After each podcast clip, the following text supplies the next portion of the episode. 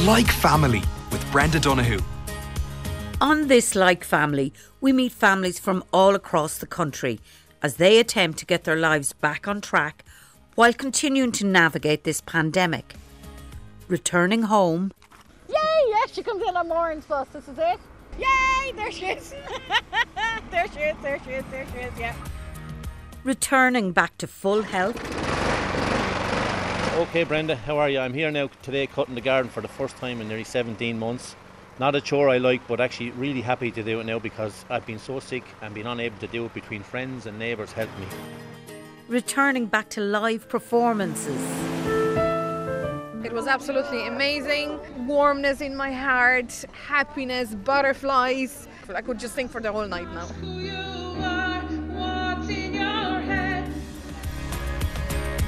And you can join the conversation on Twitter at Brenda Donohoe or email brenda at rte.ie.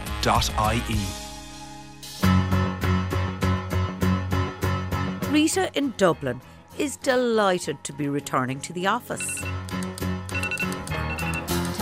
With the latest traffic and travel news, I'm Carl Quinn. It's a busy morning for emergency services. Oh, to be back in the office is great. Having the, the work clothes, getting them out in the morning, getting my high heels on, no more hoodies, no more hair on top of my head.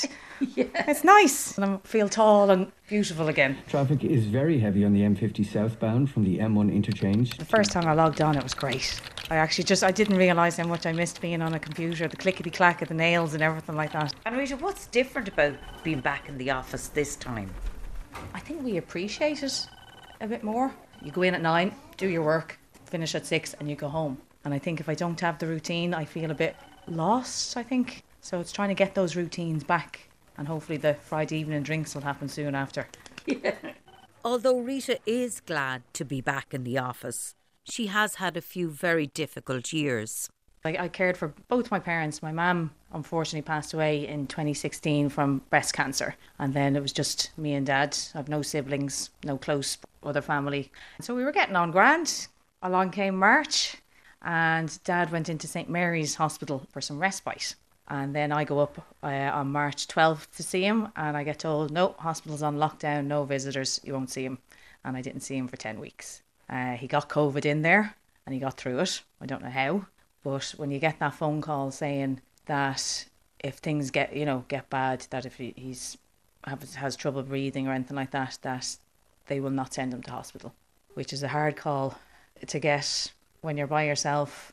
So you just come back and sit here in your apartment and just worry until you get him home. But then we got him home. But it was it was a very weird time. Rita's mum Nolene passed away in 2016 and they were able to have a proper Irish send off for her. But when her dad John died in June of this year, she found saying goodbye in a pandemic a very different experience. This time everything was just so clinical. I was lucky I did get to see him one last time before they, they closed the, the coffin. And that was only, I just wanted to see him in a suit because that was a promise I'd made to him that he'd have his nice suit on with his nice tie and a nice new shirt.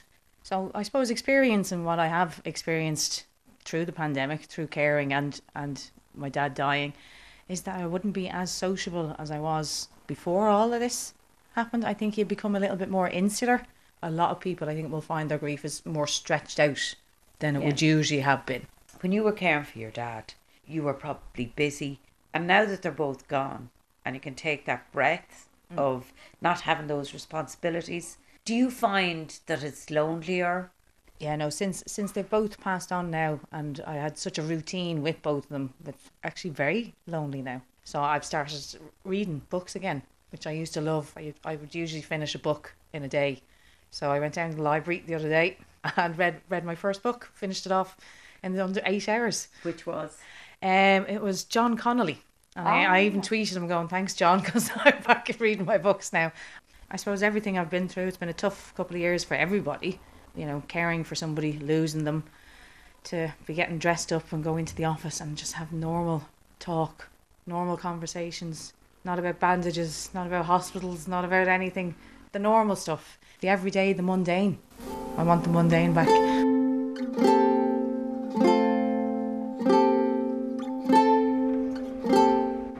So she's literally just checked. So just past Supermacs, which is out the Westport Castlebar Road. So she should be here now in a few minutes. And I do know because she's already warned me to have the washing machine empty because she's bringing her mayo bag, which holds, I think, half of her wardrobe. Home for her spaghetti. She loves it, and garlic bread and the whole lot. So. We're at a bus stop in Westport, and Nikki is waiting for her youngest daughter, Emma, to return home from college for the weekend. She feels very emotional about it. She's our baby, so she's our third to go off to college. I think as well because of the last 18 months that they've had, I mean, COVID. We shared a workspace for so long. She had, I had the morning, she had the afternoon trying to do schoolwork the pressure, everything changed so quickly. So it was in terms of college was going to be her chance to get out and to do and to be and yay, you know, it'd be great. And in saying that, there was kind of part of me that was kind of going, it'd be great if she took a year out.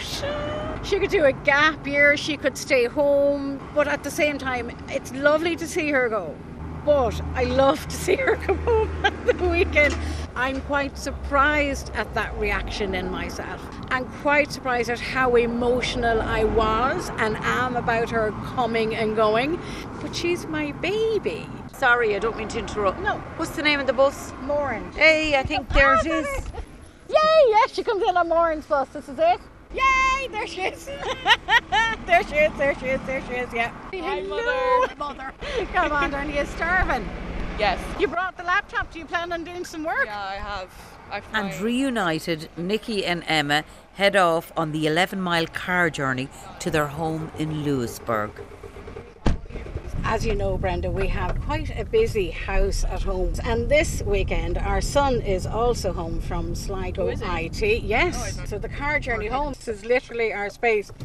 It's interesting because ever since like I was a child, my parents have always put an emphasis on family dinner, everyone eats together, and it's just been weird. I get home from college at like maybe half five and just make my own dinner, just sit there in silence, eating my own dinner, washing.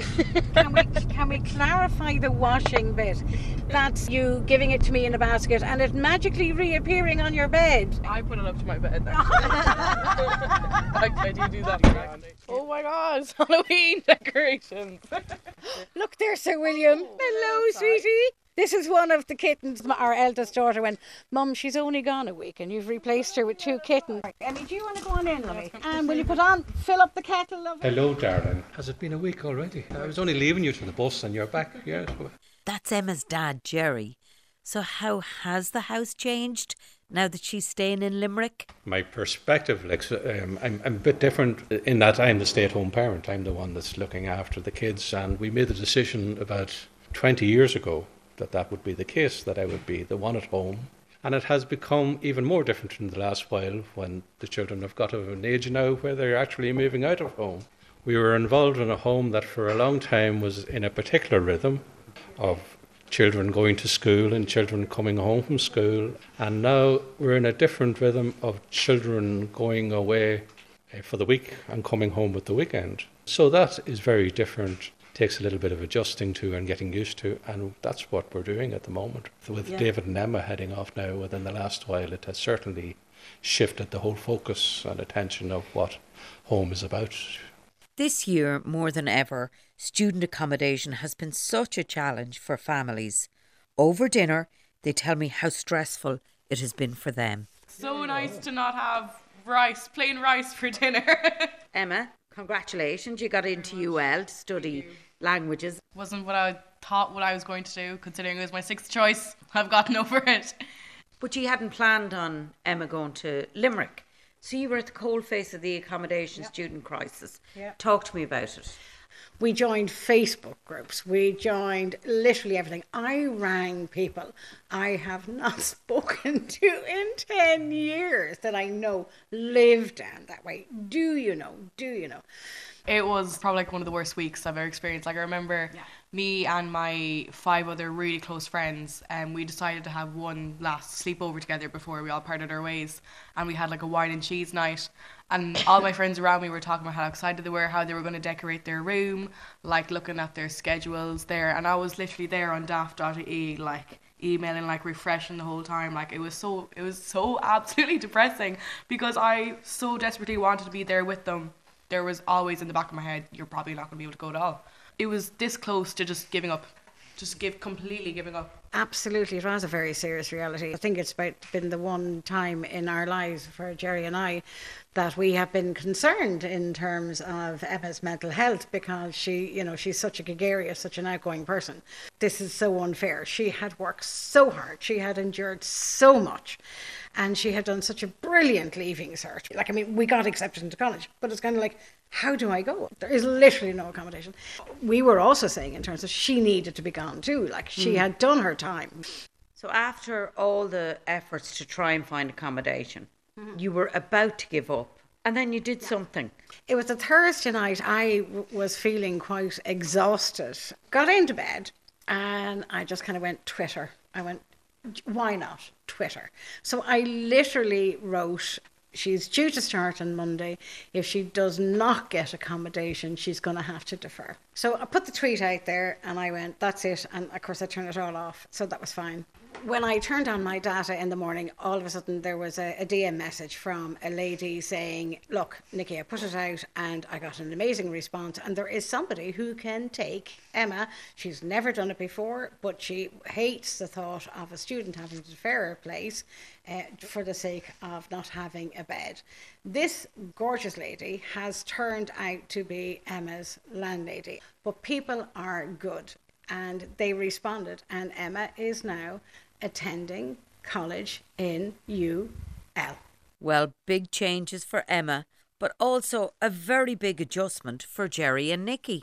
Well, certainly it has given us a little bit of space and time to reflect mm. on a life that we've lived so far, which has very, been very much around our children. And mm. when you start off the journey uh, of having children and going through life with them, the end of that journey, I suppose, in many sense, is when they go off on their own, whether it be to college or whether it be to work or whatever like that there. But in that time, it has allowed us to reflect and really look at each other and give each other a pat on the back. And yep. I look at Nick and I say to Nicky, Nicky, well done, mm. you. It is a huge milestone for any couple, I think. When you come out the other end of it and your youngest child leaves home there is a huge satisfaction in knowing that you worked your hardest and did your best. And that's to be celebrated.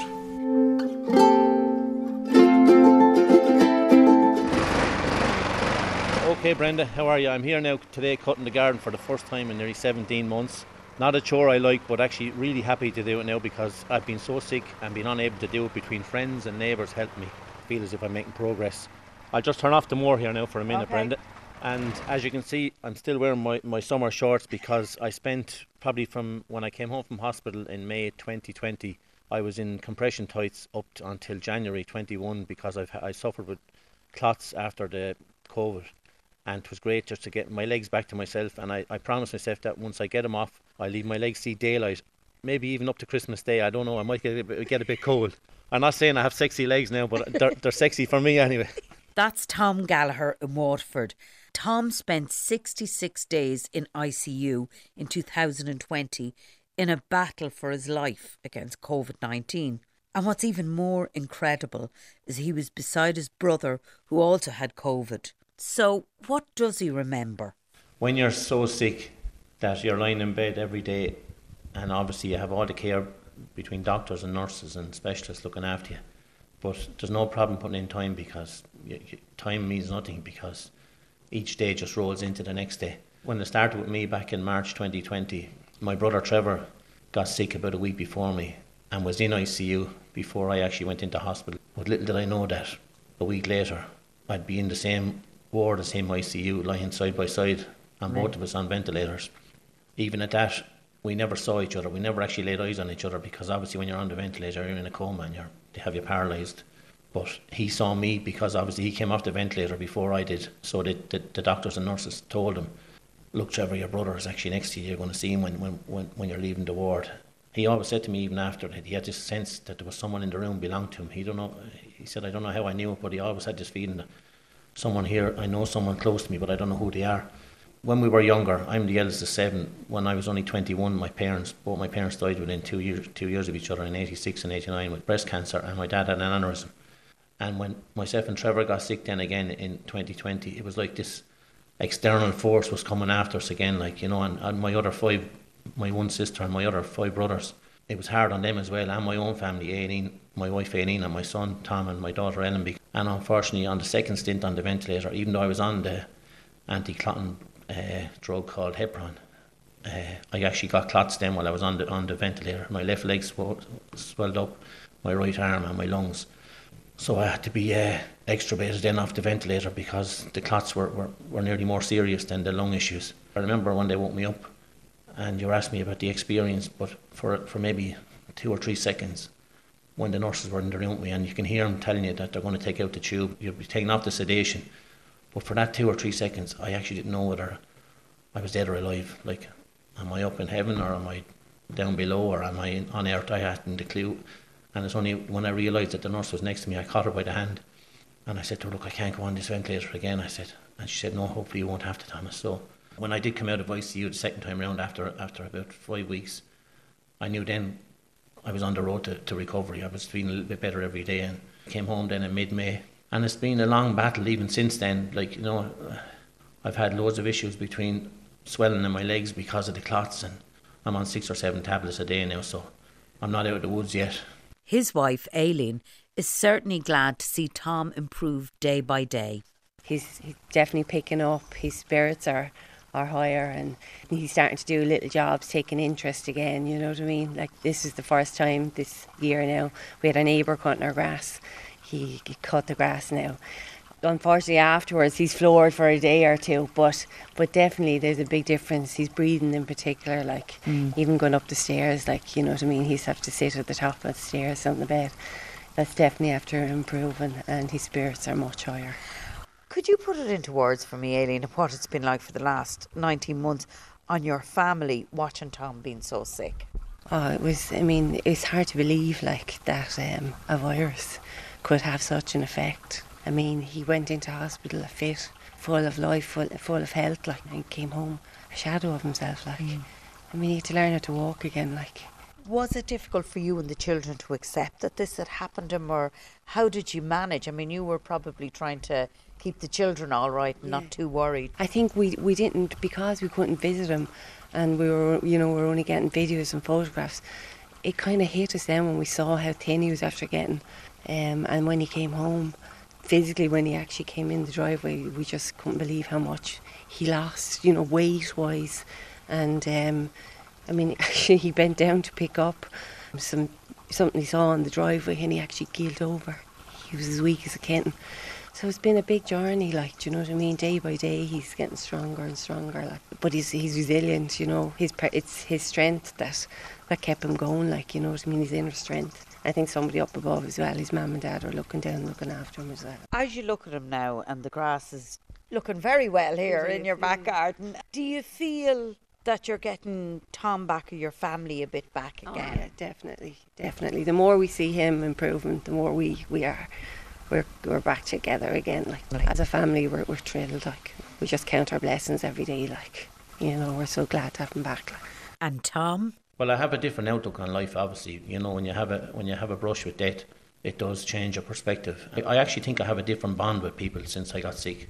I, I don't think I've ever appreciated a summer like I've had this summer. Just to be able to sit out the back, have a cup of coffee, and just relax, listen to the birds, have a chat with my wife and kids and friends. And I'm a work in progress, as they say. There's a certain amount of this thing I don't think I'll ever get away from that. It's going to be with me forever, like, but I'll manage it, you know, and that's what I'll have to do is learn to manage it. And look, I'm not the only person out there suffering from this long COVID. There is a lot of other people in the same boat as me. From an illness point of view, this one tried to take me out, but it didn't get me. So, onwards and upwards. Hello, can you all hear? Is it good? Is that a little bit too much echo in there? Can you? That's Anna. She's getting ready for her first live music performance in 19 months. She's on the banks of the Shannon behind Limerick's Hunt Museum for the launch of the Polish Arts Festival. During the COVID, when we were at home, we couldn't see each other. We couldn't travel to. I couldn't travel to Poland. I couldn't see my family. It was a very sad time. We were very homesick. I haven't had that feeling for a long time because I love Ireland and I moved here for very important reasons actually. But um, I haven't had that feeling for a very, very, very long time until the COVID happened. And when eventually we were like, no, you can't travel at all, I was like, hold on a second. So I think that was the worst. So having this back again that we can see my mum is here, so I was finally able to see her. We have this time together again. I think that's the most important. That's the, the biggest happiness about it. Anna is getting ready to perform a song she wrote about her feelings during COVID. The song is called Emotions. So obviously it's about emotions. It grew in me for the last couple of months. Uh, being sad, being angry, being disappointed. I put everything together into the music and words, and it came out a beautiful song. Well, I hope that it's beautiful, that you will like it. So, kick off in about 15 minutes. This is the moment of unbelievable excitement. When you're performing at home, when you're singing through the computer to your phone, it's it's so flat. It's just there's no life in it once you're actually on the stage, or as we tonight uh, tonight actually were outside, it's something that you can eventually show your emotions. You can actually smile, you can make different faces, and people can see it. I think this contact with with human is just the best. Hello, this how is are you? Valdemar, my husband. Hello, how are you? Lovely Good, to meet you. you? And this is my mother, Marianne. Hello. She's Hello, Marianne. How are you? Very good. I don't speak you d- English. That's well. okay. You can I will And a very special person is in the audience. Her mother, Marianne, has travelled from Poland. Bardzo Jestem no, bardzo, bardzo niewymownie szczęśliwa. Uh, Mum said that she's very glad that she was able to come to Ireland eventually after such a long time because of Yes. COVID. She said that she's very proud of me. This means so much to have your mum here. I can see that. Yeah, it is actually. Do you know, it's it's really very emotional to be honest because I think that I never got a chance, like you know, to have her on my performance. So um, yeah, as you can hear, I'm actually even getting so emotional, and um, I missed her so much for for such a long time. So it's amazing. We're so happy. I haven't seen her for such a long time. We weren't able to touch each other. You see, talking through WhatsApp, what Mum said is one thing. COVID changes a lot. I think home is where your family is. I know I have my uh, my husband, my kids are here, and so many Irish friends. But I think my mum, my my rest of my family is there as well. So I definitely have two homes. Good luck. Thank you. The moment has finally arrived for Anna to perform her own song, Emotions.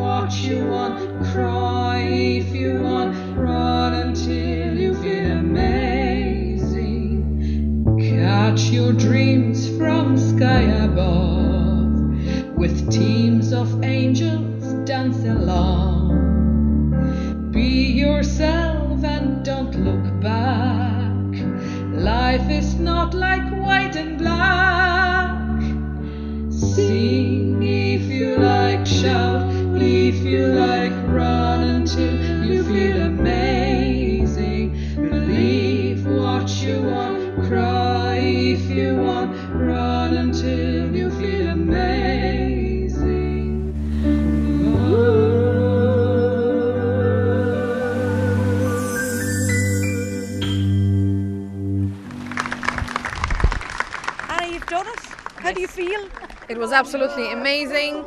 No need for stress, actually. Warmness in my heart, happiness, butterflies. total explosion of emotions. It means a lot for me that my mother is here in Ireland, and it's just wonderful that she was able to be here tonight and see that performance. This performance was very beautiful. My daughter was uh, very lovely. I could just sing for the whole night. We're so happy.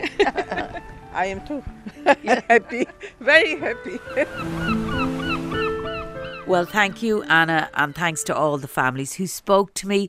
That's it from Like Family, and thank you for listening. Like Family with Brenda Donohoe. rte.ie forward slash radio 1 forward slash like family.